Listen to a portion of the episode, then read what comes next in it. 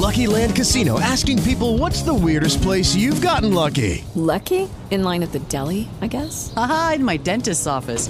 More than once, actually. Do I have to say? Yes, you do. In the car before my kids' PTA meeting. Really? Yes. Excuse me, what's the weirdest place you've gotten lucky? I never win and tell. Well, there you have it. You can get lucky anywhere playing at LuckyLandSlots.com. Play for free right now. Are you feeling lucky? No purchase necessary. Void where prohibited by law. 18 plus. Terms and conditions apply. See website for details. Il gelsomino notturno di Giovanni Pascoli. È una mia lezione basata però su un lavoro del nostro amico il professor Carlo Zacco che ricorderete senz'altro. Benissimo. Grande, grande insegnante. Ecco, attraverso questa lezione vogliamo dire in- prima di tutto in generale qualcosa sui canti di Castelvecchio e poi in particolare approfondiremo il discorso sul gelsomino notturno. Nel frattempo, mentre facciamo questa lezione, in sottofondo possiamo ascoltare il concerto per piano in sol maggiore di Ravel. Ecco, questo è l'allegramente, il primo dei tre movimenti di questo concerto per piano e orchestra, ovviamente, in sol maggiore di Ravel del 1931. Insomma, siamo ormai nel Novecento. Questa è una raccolta del Novecento. Per questo motivo ho scelto un compositore del Novecento come sottofondo alla nostra spiegazione. L'innovazione stilistica iniziata con Mirice si approfondisce nei canti di Castelvecchio. Attenzione, sempre però con quella precisazione che abbiamo già fatto, cioè non è che abbandoni del tutto Mirice e continuerà a scrivere anche nel Novecento alcune poesie di Mirice o quantomeno completerà, rivedrà, perfezionerà, correggerà. eh, le ultime edizioni ci saranno della raccolta Mirice. Ma intanto incomincia questa raccolta che è evidente già nel titolo, richiama alla casa di Castelvecchio di, Bar- di Barga, nella Nunigiana, che ha acquistato e che poi dove, dove è andato a vivere insomma con le due sorelle eh, e poi una volta che Ida è andata via è rimasto solo con Maria, detta Mariù. L'innovazione stilistica, quindi iniziata con Mirice, si approfondisce nei, ca- nei canti di, di- di Castelvecchio. Qui già dal titolo è evidente la prospettiva autobiografica, irrompe l'inconscio in maniera più esplicita, meno subordinata agli aspetti naturali, meno implicita, meno, eh, come dire, mediata attraverso delle suggestioni naturali come abbiamo visto soprattutto nel lampo, ma anche tutto sommato nelle stelle cadenti del 10 agosto. No, adesso diciamo gli uomini e le donne sono più protagonisti, ecco, in queste poesie di, eh, di- dei canti di, di Castelvecchio, mentre era più protagonista la natura, ecco, nel Nemirice. Inoltre le poesie sono più articolate, meno frammentarie di Mirice. Adesso ne leggiamo una tutto sommato ancora abbastanza breve, il Gelsomino notturno, ma ce ne saranno fra i canti di Castelvecchio molto più distese, molto più lunghe anche, anche da un punto di vista proprio del... Anche, anche dei canti di Castelvecchio comunque ci saranno più parecchie, diciamo, parecchie edizioni possono es- se- essere considerate in un certo senso mirice autunnali, no? Così dice almeno nella prefazione il poeta, eh, sarebbero le sue mirice autunnali, no? Riferite un po' anche all'autunno della vita, ormai l'età avanzata. È una raccolta di poesie pubblicata a Bologna, dicevamo, nel 1903 per la prima volta, ma poi ci furono successive edizioni nel 1905, 1907, 1910 e addirittura una postuma nel 1912, anche se sulla scorta dei- degli appunti dell'autore. Castelvecchio era un piccolo borgo in provincia di Lucca, dove Pascoli si trasferì con la sorella Maria a partire dal 1895 per risiedervi poi tutta la vita, rimanerci là tutta la vita. Dicevamo una specie questa proprio di nido, no?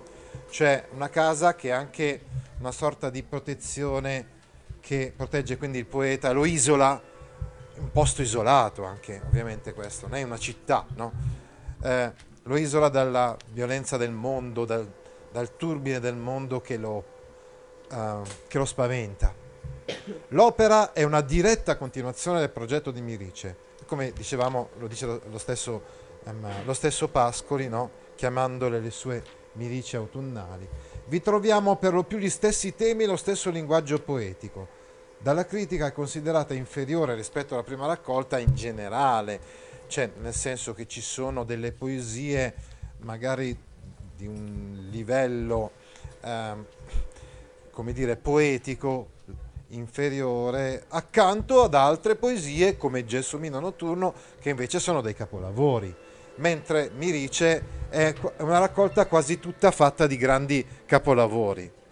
I motivi sono anche i motivi principali già presenti nelle Mirice. Come vedremo ci sono molte analogie. Ad esempio la natura è susseguirsi delle stagioni. I componimenti sono legati l'uno all'altro tramite un filo che pare appunto seguire il susseguirsi delle stagioni. Stavamo dicendo le mirice autunnali, eh, il ciclo stagionale da un autunno all'altro, no? è una poesia autunnale nel senso che incomincia con un autunno e termina con l'autunno seguente. La morte dei familiari è sempre al centro della riflessione di Pascoli, che si rifugia in questo nido familiare, no? Appunto dicevamo per, per proteggersi di fronte a questo omicidio impunito, di fronte a questa violenza. Continua a essere un tema, perché abbiamo già visto, era presente anche nelle Mirice, 10 agosto era, apparteneva alla raccolta delle Mirice. L'Eros, più presente qui il motivo dell'Eros rispetto a Mirice, visto sempre nel modo ambiguo in cui può essere guardato da un fanciullo, o da un uomo che è rimasto fanciullo, fanciullino nella mente, adolescente, che non ha mai mh, completato il suo percorso di formazione fino a costituire una famiglia, una nuova famiglia, e che guarda quindi al rapporto tra gli adulti con curiosità e repulsione insieme. E questa è senz'altro la tematica che noi affronteremo adesso eh, parafrasando il, parafrasando il il gelsomino notturno. Approfondiamo le analogie. Ha, de- ha dedicato i canti di Castelvecchio a un parente scomparso come aveva fatto anche con le Mirice, in questo caso è la madre. I temi campestri sono presenti anche nel, nei canti di Castelvecchio, i temi campestri familiari che avevamo già trovato in Mirice, lo stesso Pascoli le definisce mirici autunnali, è presente anche il tema dei parenti morti. La natura è un luogo di consolazione e di serenità, ma anche di compartecipazione al dolore del poeta. Tuttavia ci sono delle differenze, ad esempio le liriche in generale sono più lunghe, di maggior respiro. Ecco, la stessa parola canti indica eh, il carattere lirico dei versi, e anche la solida architettura dei componimenti. Se pensate ad esempio ai canti leopardiani, no? quindi poesie di più ampio respiro, no? generalmente anche più, più lunghe, più distese, più compiute, meno frammentarie rispetto alle mirice. Poi poesie più musicali, con frequenti richiami fonici. Ecco, le novità, per esempio, a livello stilistico sono uh, le strutture più complesse e raffinate, anche dal punto di vista metrico, la rima ipermetra, cioè una rima, un verso, volevo dire, che è costituito da un numero di sillabe superiore rispetto al canone. Quindi, ad esempio, se devono esserci dei novenari, abbiamo un verso con 10 sillabe invece di 9 si parla di rima ipermetra perché poi praticamente quella sillaba va conteggiata all'inizio del verso seguente. La regolarità sillabica, insomma, tutti espedienti diciamo che, che non c'erano nella, nelle mirice. È più evidente nei canti di Castelvecchio inoltre il richiamo a Verlaine, un, un, un poeta simbolista francese, no? che, mm, che senz'altro ispira uh, con il tono malinconico, insomma, uh, anche di, di, ricordi, memorie eh, vissute con grande ansia e angoscia, ispira alcune delle poesie più significative dei canti di Castelvecchio. Compare il ricordo nostalgico del, dell'infanzia.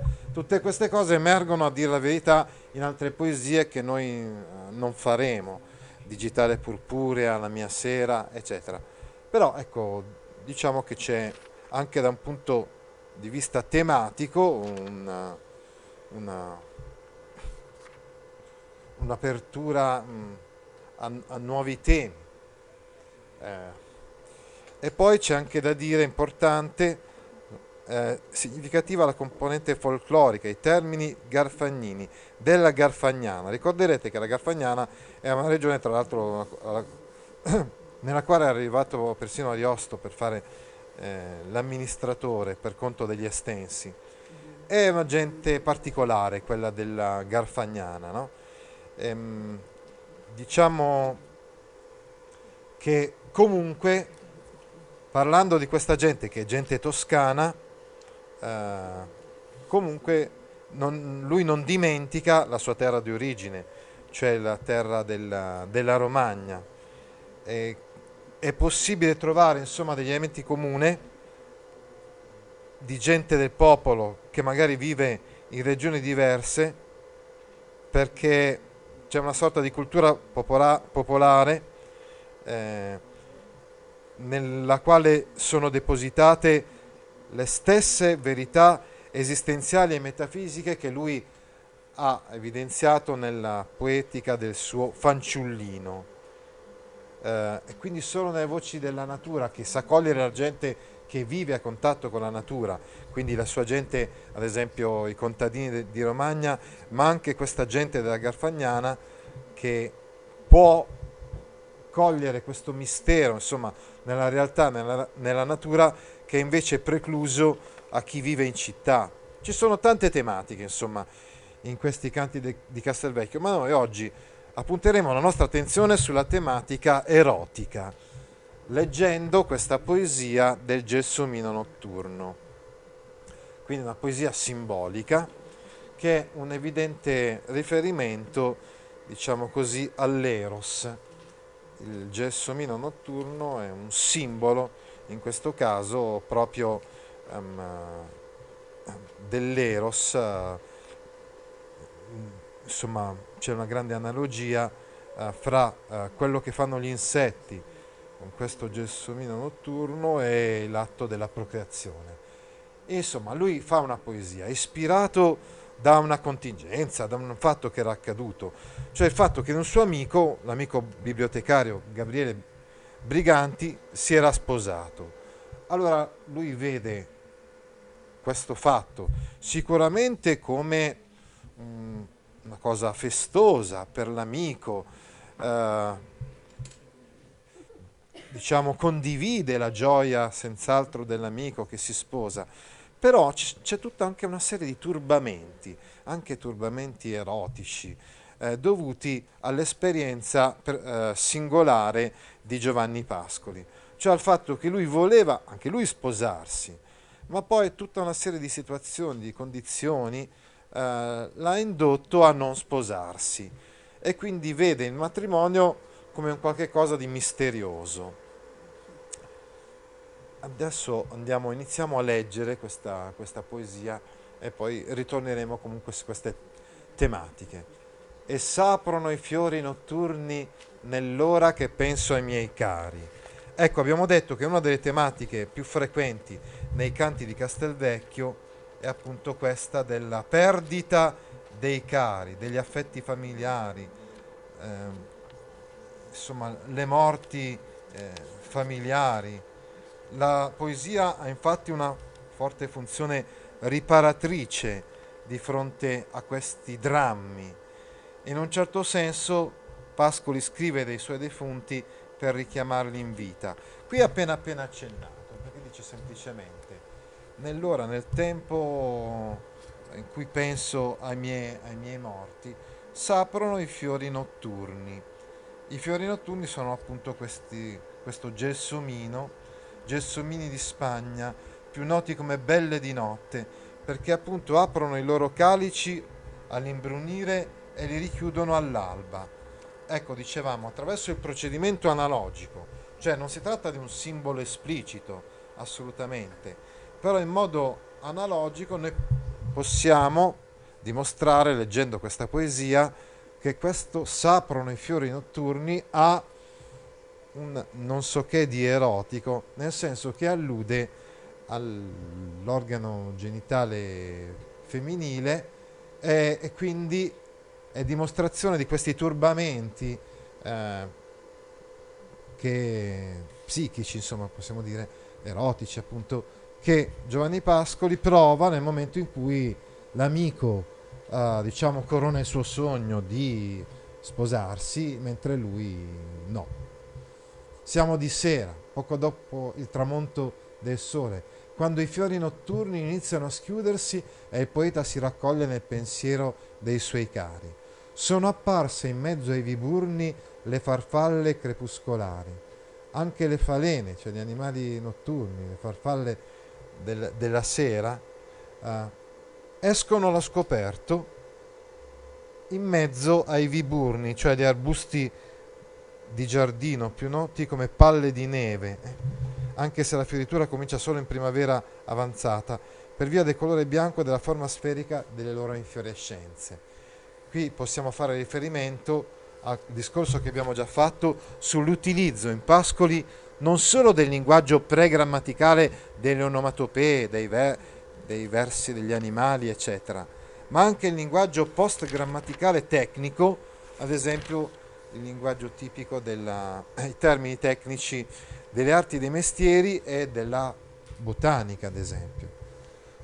Da un pezzo si tacquero i gridi, là sola una casa bisbiglia. Da tempo, quindi, eh, ad esempio gli animali non emettono più i loro versi, perché ormai sera inoltrata è notte, no? Gelsomino notturno, è notte. Là sola una casa bisbiglia. Da una parte all'interno della casa, metonimia, non è la casa ovviamente che bisbiglia, ma chi ci abita dentro. Sono i suoi abitanti, ancora svegli, che parlano fra di loro e in particolare i due sposi. È la prima notte di nozze, no? E quindi i due sposi hanno ancora molto da parlare fra di loro, da stare svegli mentre il resto della natura sembra sopito. Sotto l'ali dormono i nidi, come gli occhi sotto le ciglia. Altra metonimia, questa volta riferita agli uccelli, no? Gli uccelli che dormono uh, coperti dalle ali, così come gli occhi sono coperti dalle palpebre eh, chiuse. I nidi sa- starebbero a indicare mh, mm, le rondini e rondinini, come abbiamo già visto del resto anche nella poesia eh, 10 agosto, che abitano in quei nidi. Eh, e così eh, dormono ponendo il capo sotto l'ala, come fanno appunto eh, molti uccelli e non, solo, e non solo le rondini. Dai calici aperti si esala l'odore di fragole rosse dalle corolle aperte dei gelsomini notturni fuoriesce un odore che fa venire in mente quello delle fragole mature. Ecco, dicevamo qua, ripeto, poi analisi psicanalitiche, erotiche di questa eh, poesia. Sta di fatto comunque che il profumo delle belle di notte somiglia a quello delle fragole ro- mature, delle fragole rosse.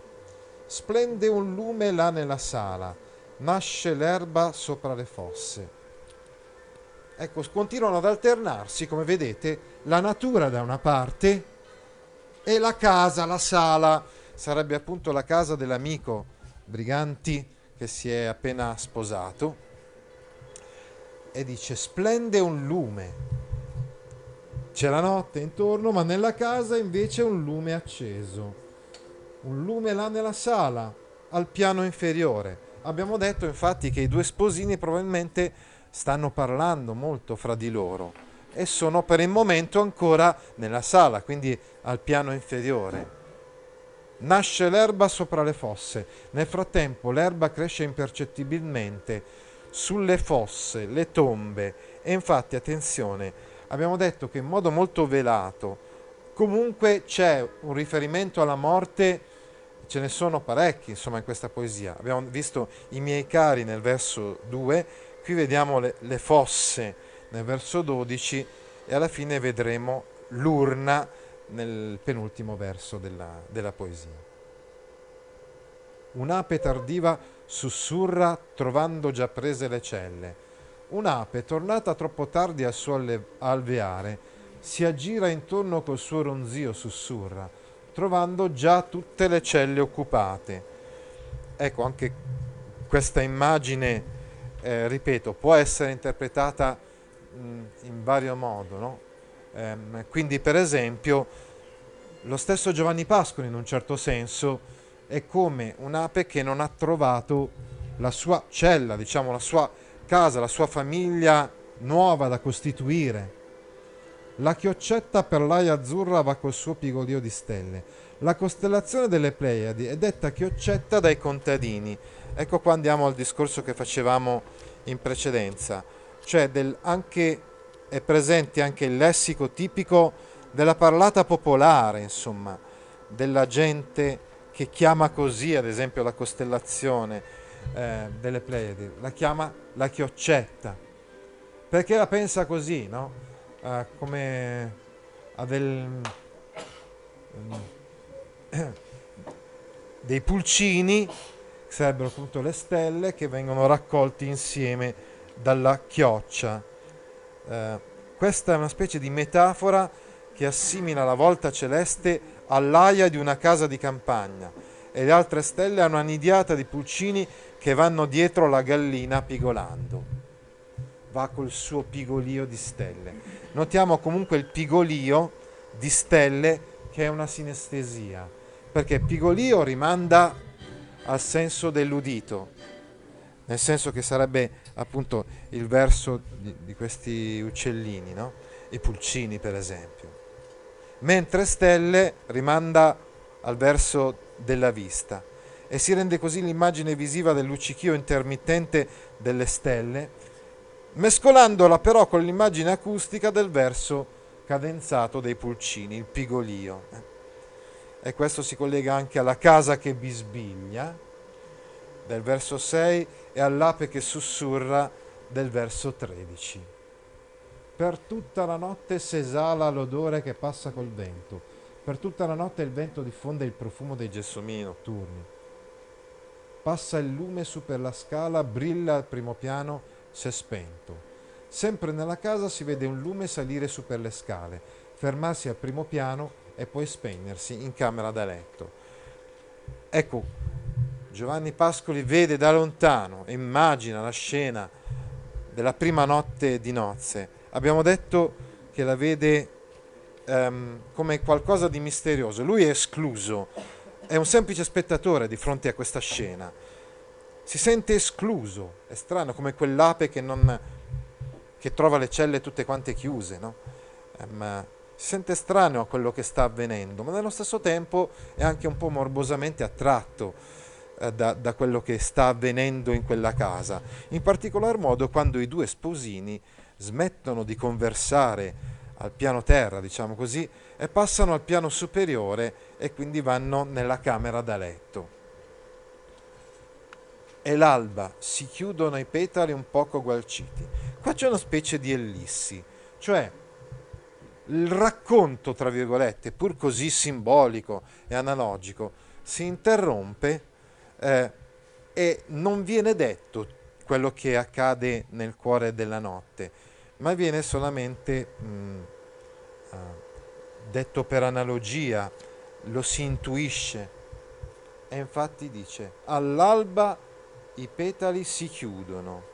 I petali del gelsomino notturno, abbiamo visto all'inizio della poesia, si aprivano, si aprivano. È come un riferimento alla, a quanto avvenuto in quella casa, cioè l'atto sessuale e il, gelsomino notturno rappresenterebbe, dicevamo, appunto la donna, mentre appunto le falene, gli insetti, eccetera, rappresentano il, l'uomo. Un poco gualciti perché sciupati questi petali dalle falene. Le falene sono penetrate nel calice attratte dall'odore del calice. Ecco, dicevamo in questo modo estremamente mh, suggestivo, uh, è, è, chiaro però il riferimento alla, all'atto sessuale eh, che è senz'altro allettante eh, per eh, il poeta, ma è qualcosa, dicevamo, da cui lui si sente escluso e quindi che immagina in un modo misterioso che nello stesso tempo è affascinante, ma racchiude in sé anche una violenza. Infatti dice che i petali sono un poco gualciti, eh, sente, vede, percepisce l'atto sessuale come qualcosa anche di violento, no? che in qualche modo anche deturpa, cambia tutto insomma dopo, dopo l'atto sessuale e quindi si perde un po' di quella innocenza. Ricordate che lui esalta così tanto il fanciullino, no? E diciamo che nel momento in cui si diventa adulti e, e si crea qualcosa, si crea una nuova famiglia, si perde quell'innocenza originaria.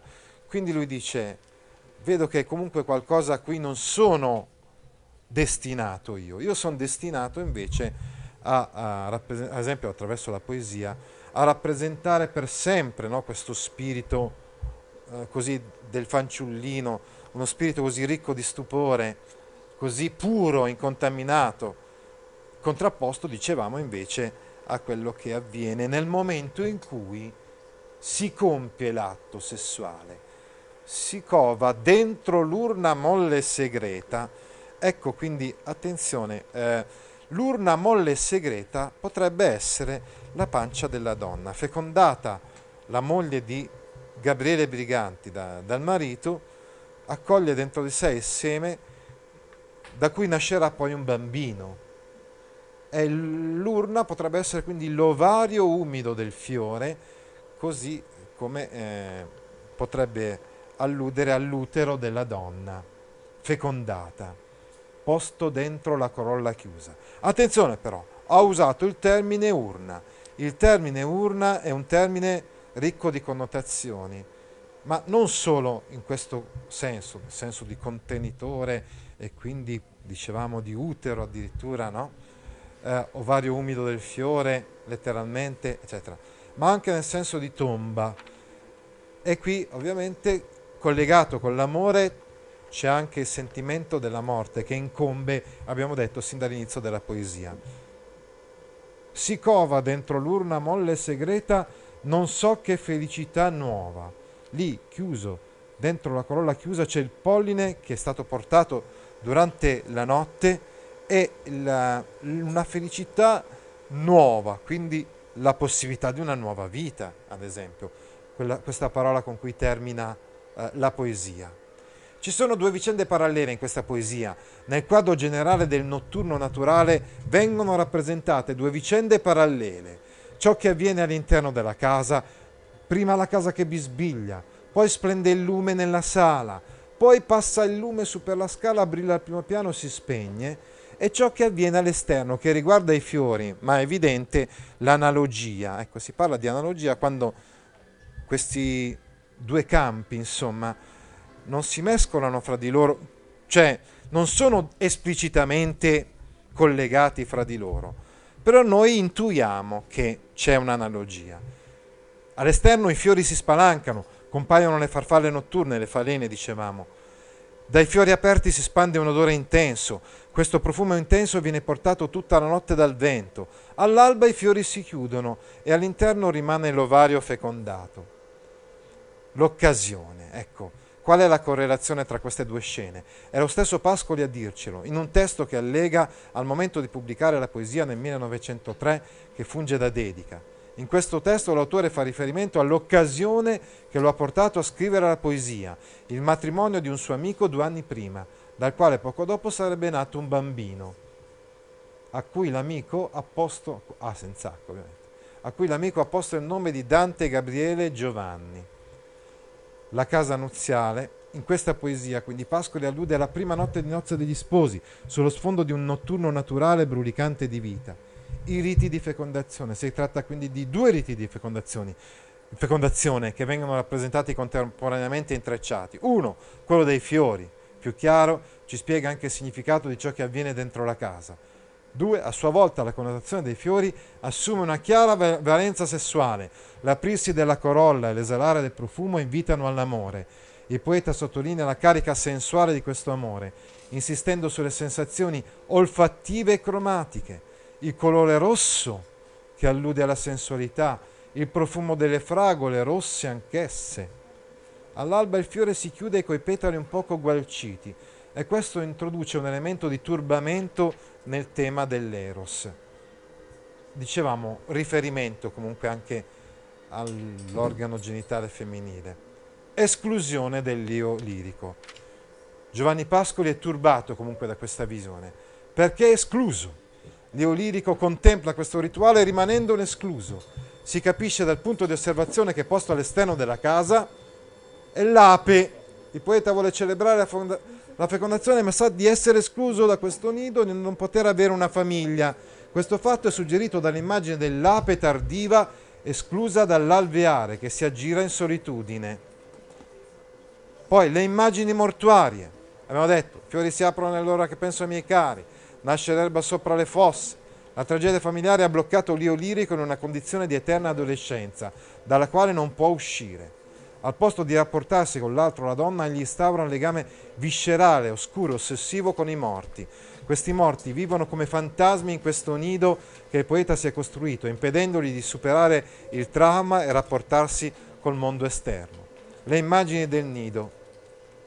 A questo punto si chiarisce anche il quarto ordine di immagini, fecondazione dei fiori, della donna, immagini mortuarie, che è quello del nido, segnalato da sotto le ali normo, dormono i nidi, le api chiuse nelle celle, la chioccetta seguita dal pigolio di stelle.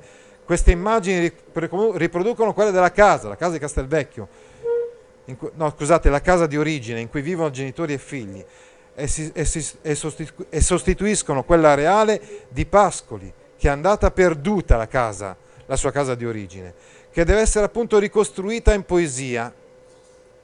Il sistema di opposizioni Chiarite queste quattro immagini si può stabilire un sistema di, oppo- di opposizioni. Offerta d'amore del fiore in op- opposto ai morti e casa nuziale opposta al nido. Materiale psicologico. Ovviamente qui non si tratta di tracciare il profilo psicologico o psicanalitico di Pascoli, rinfacciargli la sua psicologia contorta e inibita. Anzi, al contrario, questo punto di partenza crea le condizioni per un'avventura conoscitiva nelle zone più segrete dell'animo della realtà misteriose e non esplicite. Allo stesso modo creano le condizioni per un'espressione poetica originale e molto suggestiva. Avete delle domande? Ok, round 2. Name something that's not boring. A laundry? Ooh, a book club. Computer solitaire, huh? Ah, oh, sorry. We were looking for Chumba Casino. That's right. ChumbaCasino.com has over 100 casino style games. Join today and play for free for your chance to redeem some serious prizes. ChumbaCasino.com. No purchase necessary. Full prohibited by law. 18 plus terms and conditions apply. See website for details.